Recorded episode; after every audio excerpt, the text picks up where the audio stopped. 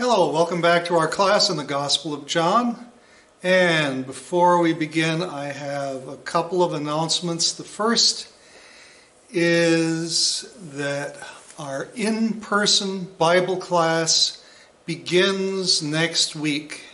So that would be uh, the September 14th and 16th. Uh, in person Bible class will resume next week. Uh, the second thing I wanted to mention also is that um, because of our wireless internet connection and how it works, or rather, I should say, how it doesn't necessarily work, uh, considering the distance between the router and our wireless camera, I'm not going to be able to live stream our Bible classes, but we will record them and then we will put them up. And what I'm planning to do is I'll record the Monday night class and then I'll have to process it and then I'll set it to go up uh, Wednesday after 12 o'clock noon.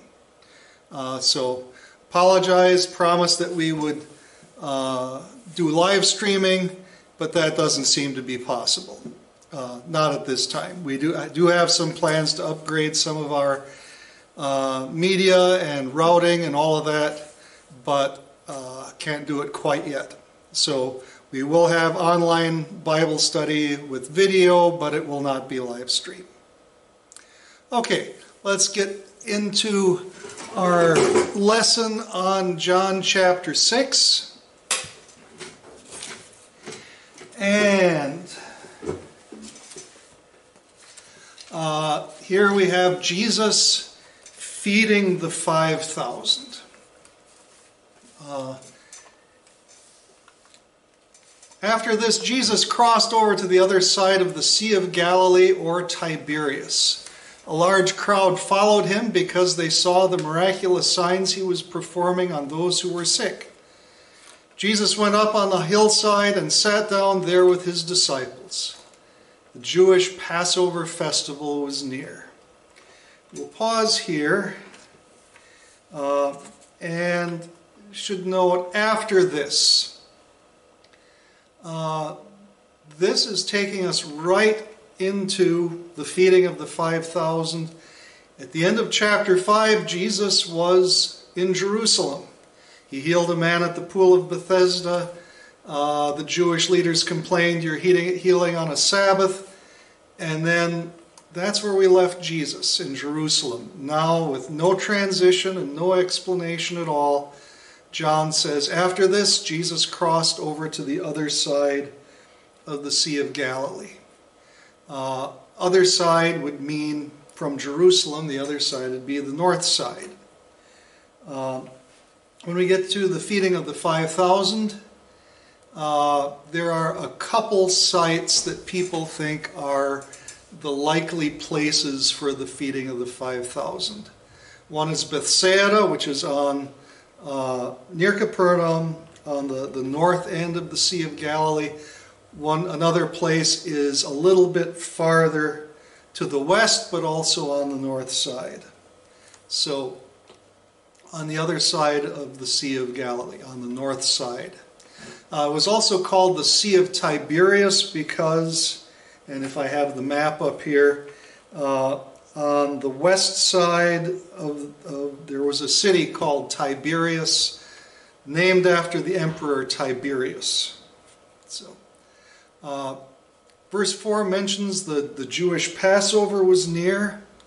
Uh, this would be the second Passover uh, of Jesus' ministry. The first Passover was right around the time uh, John chapter 2, Jesus cleansed the temple around the time of one Passover. This is the second Passover, and then Jesus' suffering and death will be during the third Passover. Uh, verses 5 and 6. When Jesus looked up and saw a huge crowd coming toward him, he asked Philip, where can we buy bread for these people to eat? But Jesus was saying this to test him, for he himself knew what he was going to do. Well, here we have another who is Jesus moment. Who is Jesus? He is the all knowing Son of God. He knows what's going to happen. He has in mind what he's going to do. But he asks questions anyway. Why would Jesus ever have to ask any question? Never to gain information, but sometimes to get attention. Uh, sometimes to get people's thoughts moving. And so imagine uh, Philip coming to Jesus. Where, uh, look at all these people. And Jesus asked Philip, Where can we buy bread for all these people to eat? And then verse 7 Philip answered him, 200 denarii worth of bread would not be enough for each of them just to have a little. Imagine the disciples' panic. Uh, in Matthew or Luke, I believe, yeah, it, I think it was in Luke, that the disciples come to Jesus and say, Look at this crowd, it's getting late in the day, send the people away.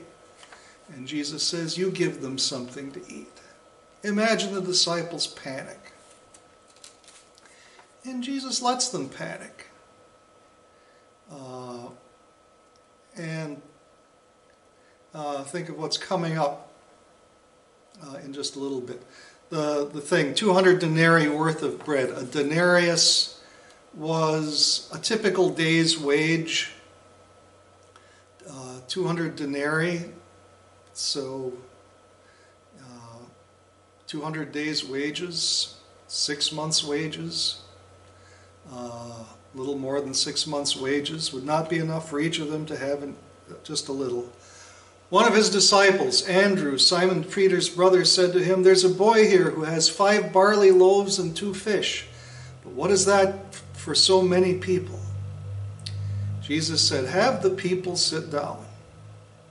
There was plenty of grass in that place, so they sat down. There were about 5,000 men.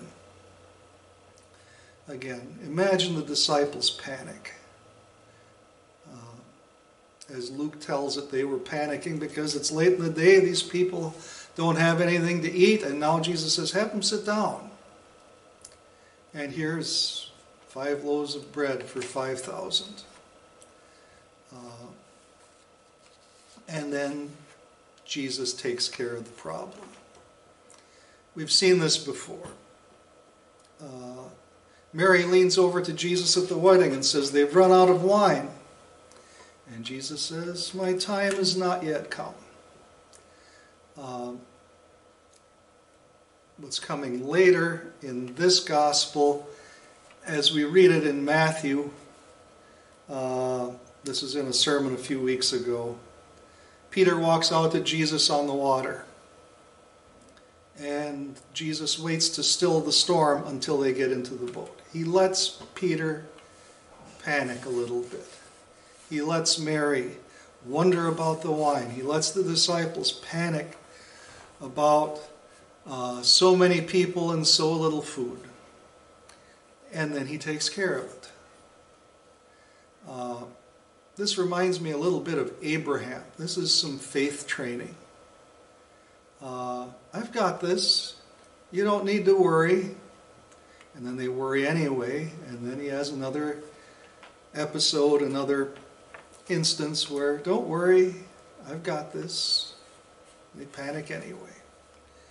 Uh, teaching them to, to trust by showing his power. Uh, verse 11 Then Jesus took the loaves, and after giving thanks, he distributed the pieces to those who were seated he also did the same with the fish, as much as they wanted. When the people were full, he told his disciples, Gather the pieces that are left over, so that nothing is wasted. So they gathered them and filled twelve baskets with pieces the, from the five barley loaves left over by those who had eaten.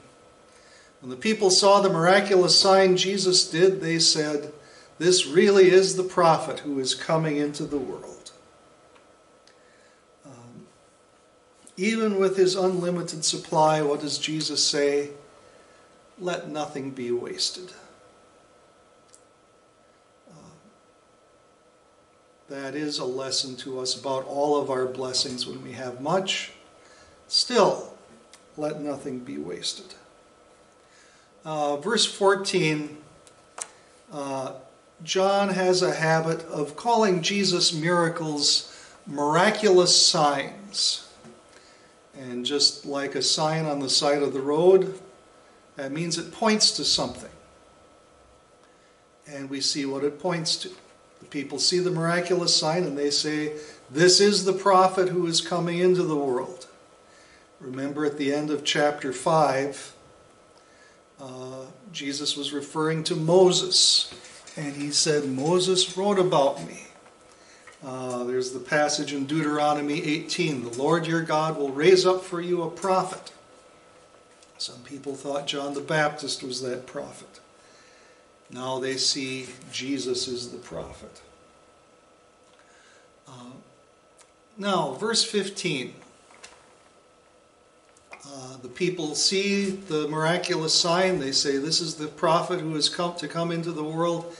And now, what do they say? What do they want to do? When Jesus realized that they intended to come and take him by force to make him king, he withdrew again to the mountain by himself.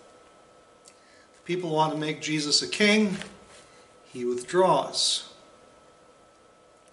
What's happening here? Well, there's a couple things happening here.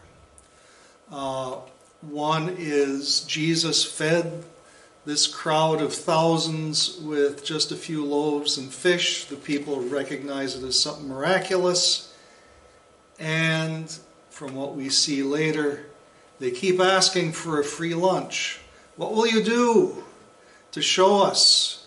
Uh, what can you do to prove yourself to us? What must we do to do the works God requires to get another free lunch? there's more to it than just the free lunch. Uh, there's some patriotism. Uh, there's some desire for revolution going on here too. And so, a little history. I always say that before I go on for 20 minutes, but a little history. Uh, around 300 BC, Alexander the Great came down from Greece and uh, conquered everything from Greece to Turkey to Palestine uh, to Egypt, and he went all the way uh, toward Persia, and then he died in India.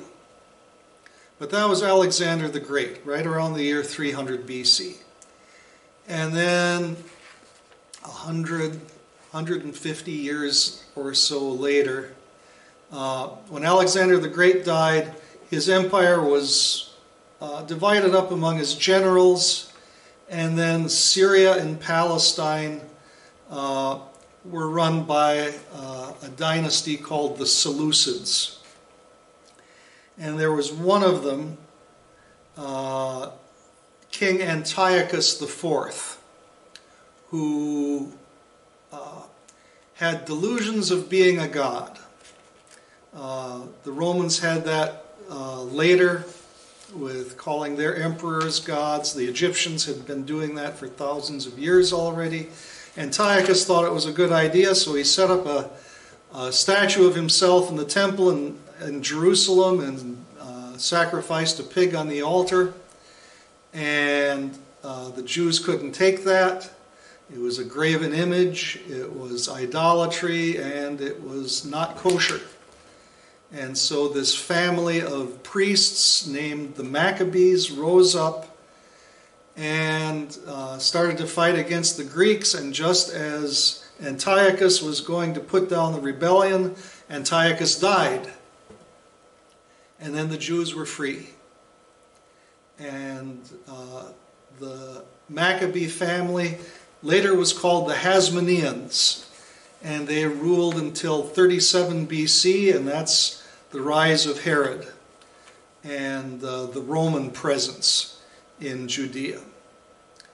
And so, in their memory, their national memory, people remembered things about the Maccabees the same way that we remember things about Ben Franklin and George Washington and American Revolution and freedom, only at this time they were under the Romans. And they were being heavily taxed by the Romans. And there's that old saying, history repeats itself. Sometimes people have a desire for history to repeat itself. Just as we were oppressed by the Greeks, now we're oppressed by the Romans. Just as the Maccabees rose up, maybe somebody can rise up to get rid of the Romans. So that also was what that thing about making him a king by force was about. It's also what Palm Sunday was about. Uh, we'll get to that later. So Jesus has retreated to the mountain uh, by himself, and he's sent his disciples on ahead. Uh, and uh, as we read about the same event in the Gospel of Matthew, Jesus looks out. He sees his disciples struggling in a storm, struggling in the wind. So he walks out to them. And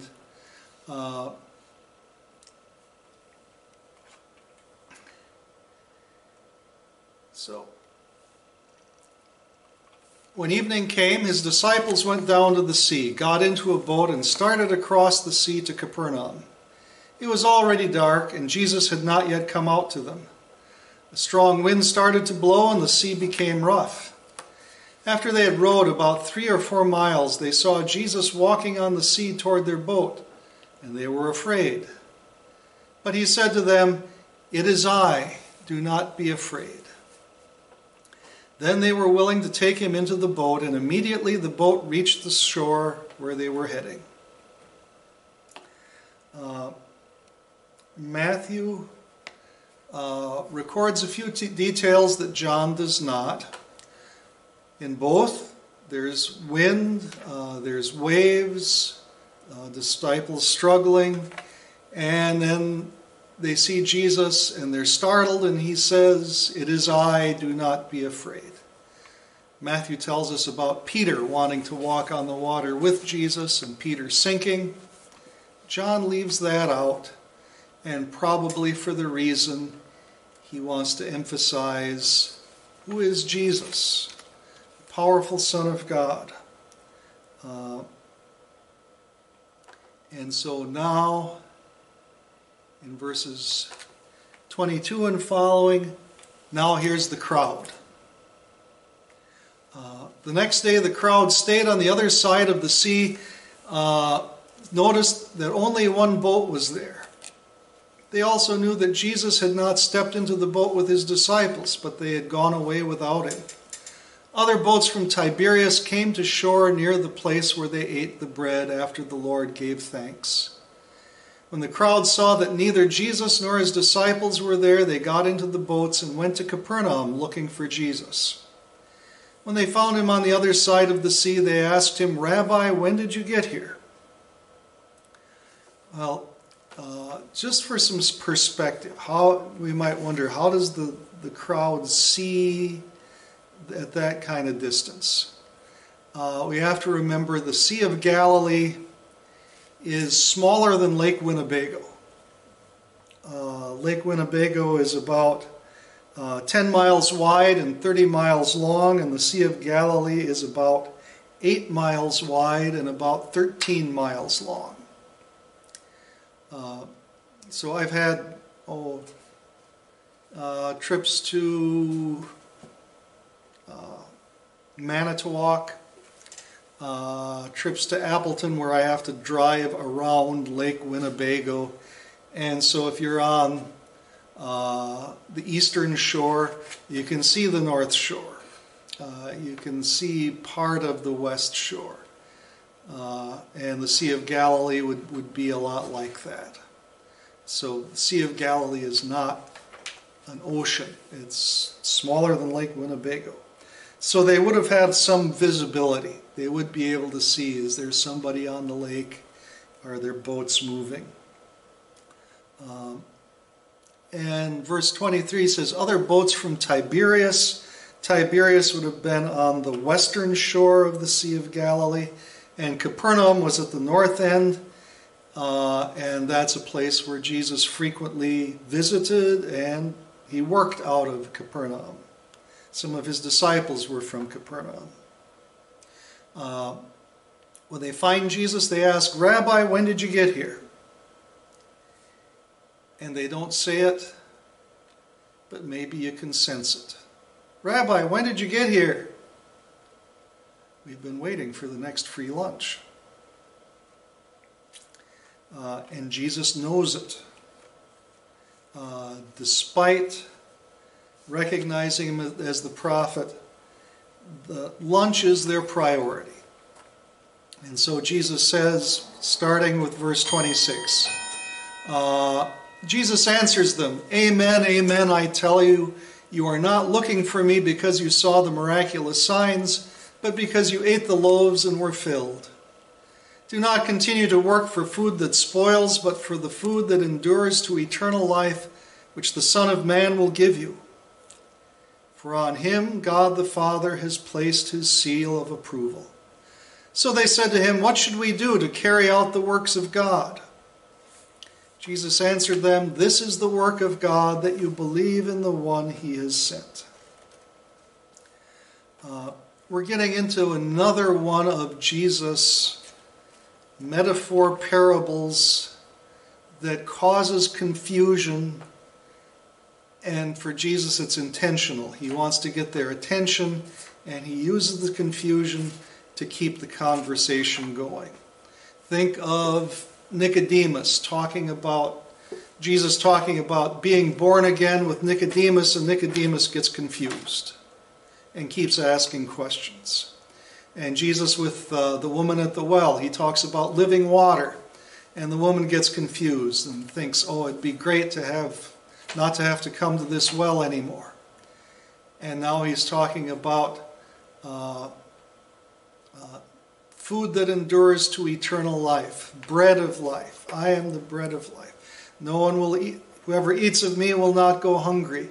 And then the people keep thinking free lunch, free lunch, free lunch until Jesus makes it obvious to them you don't need a free lunch, you need me. Uh, verse 27 Don't work for food that spoils, but for food that endures to eternal life, which the Son of Man will give you. You don't need free lunch. You need uh, the living bread, the Word of God. Uh, and so this is repeated again and again. You don't need a free lunch, you need me. Verses 20, verse 28.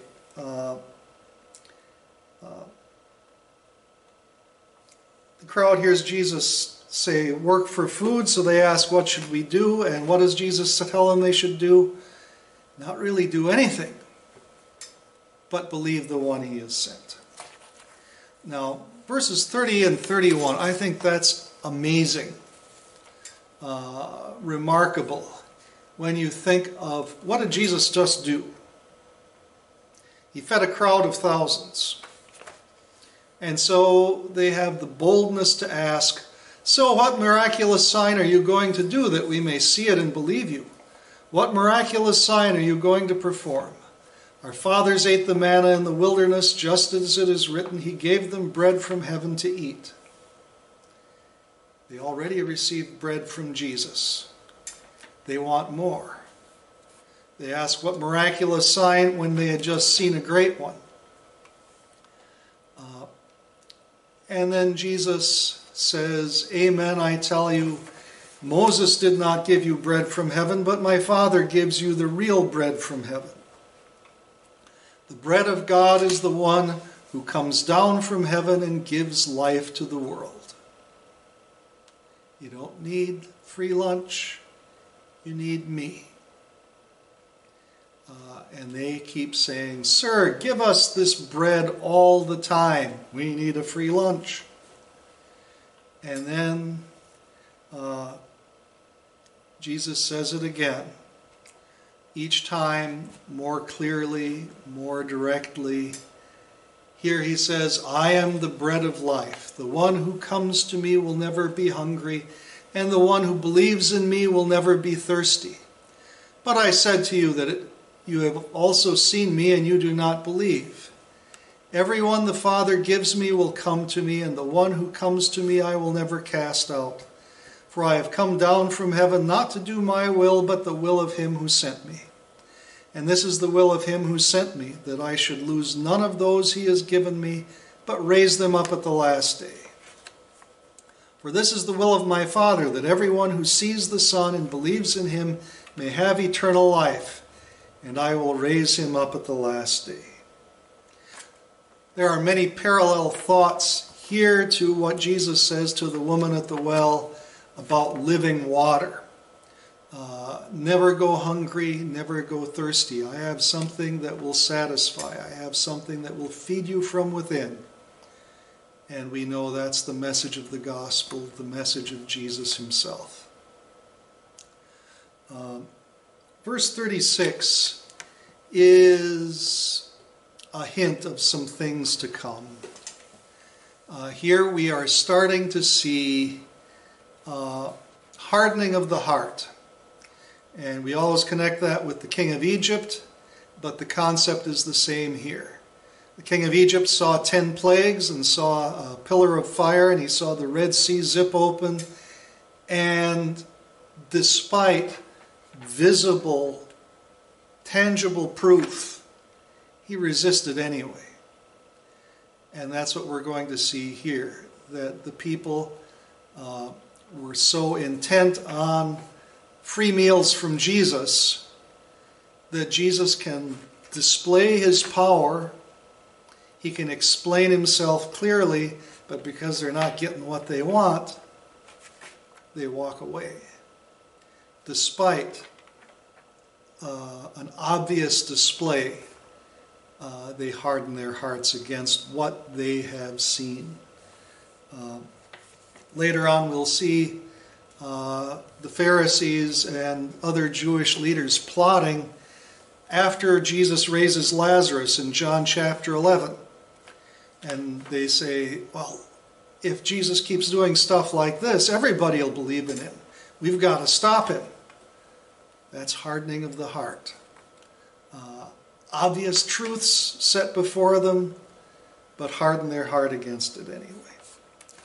Uh, verse 37 uh, I found a, a catechism connection there.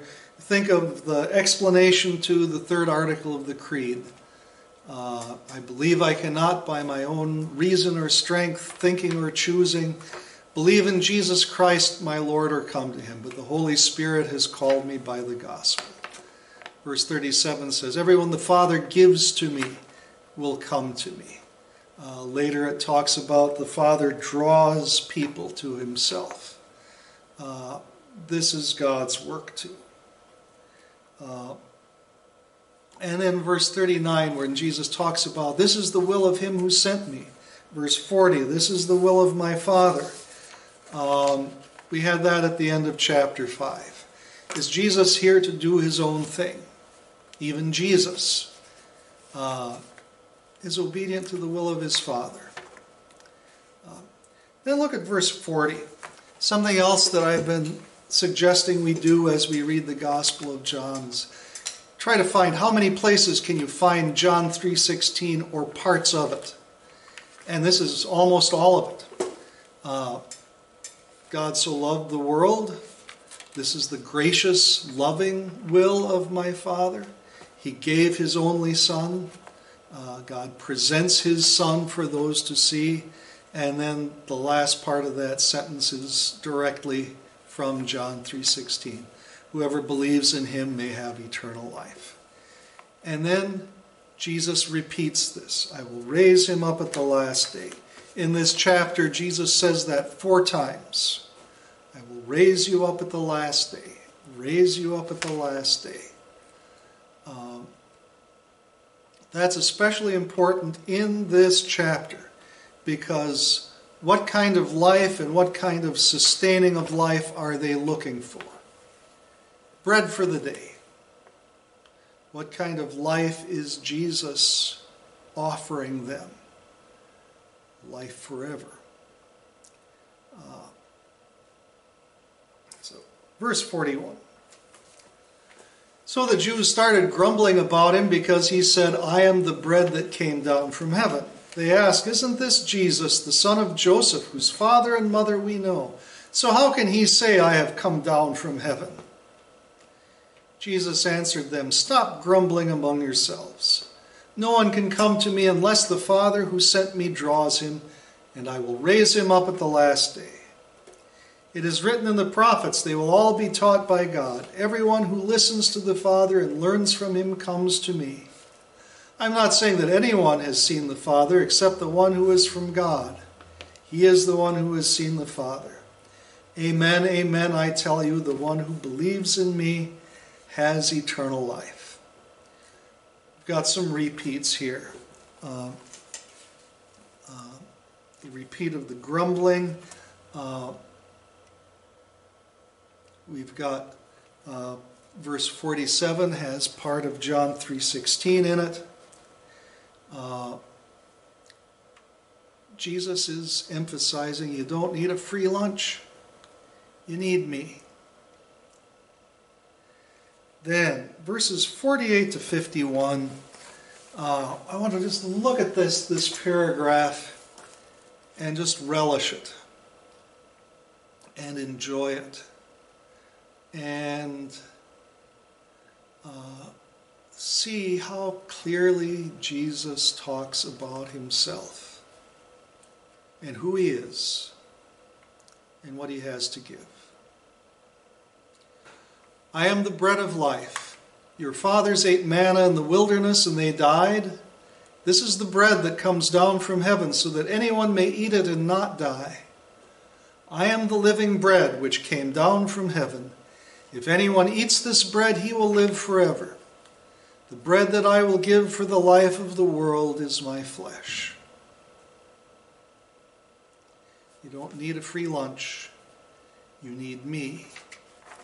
You don't need a free lunch and take in bread and fish. You need to take in me and everything I am and everything I have to give. Uh, and in verse 51, what is Jesus looking ahead to? I'm going to give up my flesh for the life of the world. Uh, reminds us of John chapter 3 with the Son of Man being lifted up. And verse 52, uh, we see this happening again. Is the problem the people misunderstand him, or is the problem that people do understand him and they figure out he's not given what we're looking for? That the Jews argued among themselves, How can this man give us his flesh to eat? So Jesus said to them, Amen, amen, I tell you, unless you eat the flesh of the Son of Man and drink his blood, you do not have life in yourselves. The one who eats my flesh and drinks my blood has eternal life, and I will raise him up at the last day. For my flesh is real food, and my blood is real drink. The one who eats my flesh and drinks my blood remains in me, and I in him. Just as the living Father sent me, and I live because of the Father, so the one who feeds on me will live because of me. This is the bread that came down from heaven, not like your fathers ate and died. The one who eats this bread will live forever. Many repeated thoughts. Jesus certainly does teach us about daily bread and teaches us to pray for it daily. But this is more than bread for the day, more than physical sustenance for the day. You eat this bread, you will live forever. Uh, the thing about flesh and blood, some people have seen this as talking about the Lord's Supper, but we remember this is happening around the time of the second Passover of Jesus' ministry. he gives the Lord's Supper around the time of the third Passover. So it's about a year before Maundy Thursday. So he's not talking about that flesh and blood. He's talking about take in me, everything I am, everything I have to give, everything that I am saying to you. That is the living bread. Uh, now let's pause here for a little application. And you may be getting tired of me keeping continuing to say they're looking for a free lunch. Well, they were. And then there were some that were looking for a revolution. Uh, it's time for us to stop and to pause and to think why are we following Jesus? Are we looking for something other than what he is giving? Are we looking for something other than full salvation, great and free? Uh, are we looking for uh, prosperity and success? And as you know, there is a, a trend in TV preaching uh, prosperity gospel. God wants you to be successful. What about when you're not? Does God bless then either? Then too. Uh, do people come looking for success? Do, do people follow Jesus? Do people come to church for the status that they think it gives them? Uh, do people come to church for the sense of community? Not that these are bad things by themselves, but we have to ask ourselves are we coming to Jesus for something other than the main thing he's giving? Uh, why are we following Jesus? Why are we members of a church? Is it because of our ethnic heritage? Uh, is it because we've always gone to church? Is it because of family pressure? We find other things, other reasons why we're following Jesus, other than the true thing that he has to give. Can we fall into the same trap as the crowd, looking for something from Jesus other than what he's giving, looking for lesser things that he is not going to give, and ignoring the greater things that he gives, promises, some that he's already given. Uh, don't work for food that spoils, but for food that endures to eternal life. Uh, yeah, that is a good application for us. that section 53 to 58, uh, Jesus' theme of the whole section has been you don't need a free lunch, you need me, everything I am, uh, everything I have to give. Uh, now, uh, some people are starting to have enough of Jesus. Verse 59 and following. He said these things while teaching in the synagogue in Capernaum. When they heard it, many of his disciples said, This is a hard, teach- hard teaching. Who can listen to it? But Jesus, knowing in himself that his disciples were grumbling about this, asked them, Does this cause you to stumble in your faith? What if you would see the Son of Man ascending to where he was before? The Spirit is the one who gives life, the flesh does not help at all. The words that I have spoken to you are spirit and they are life, but there are some of you who do not believe. For Jesus knew from the beginning who would not believe and the one who would betray him.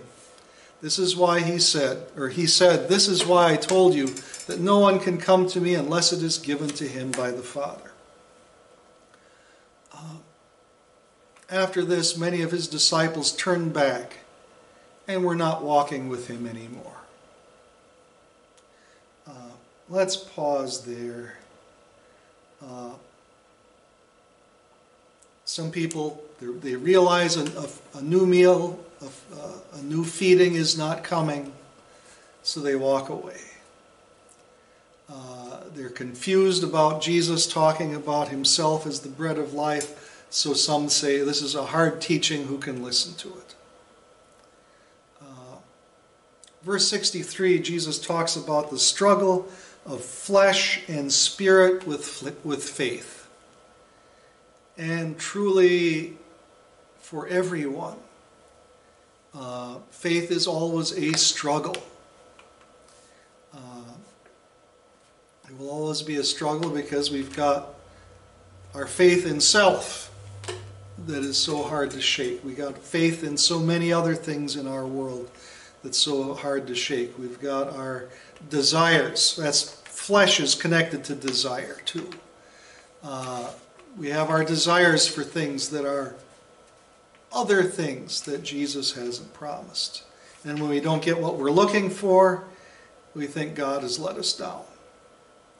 Uh, that's the struggle that flesh has with faith. Uh, so Jesus says the, the flesh doesn't help at all. Uh, the words I have spoken to you are spirit and they are life. Uh, verse 64 is a foreshadowing of Judas. We see that again at the end uh, of the chapter. Jesus knows who's going to betray him, he knows what's about to happen. Uh, then, uh, at 66 and following, after this, many of his disciples turned back and were not walking with him anymore. So Jesus asked the twelve, You do not want to leave too, do you? Simon Peter answered him, Lord, to whom will we go? You have the words of eternal life. We have come to believe and know that you are the Holy One of God. In Matthew, about this same time is when Jesus asks his disciples, Who do people say I am? Some say you're John the Baptist, some say you're Elijah or Jeremiah or one of the prophets. But who do you say I am? And Peter says, You are the Christ, the Son of the living God. That may be a similar situation or a parallel, uh, a near parallel to this. Uh, Jesus asked the twelve, You don't want to leave too?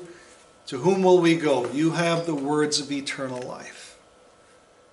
We believe and know that you are the Holy One of God. And here we have another Who is Jesus moment.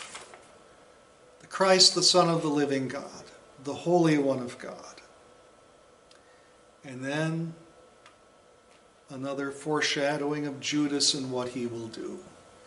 Uh, Did I not choose you, the twelve? Yet one of you is a devil. He meant Judas, Simon, son of Simon Iscariot, one of the twelve, because Judas was going to betray Jesus.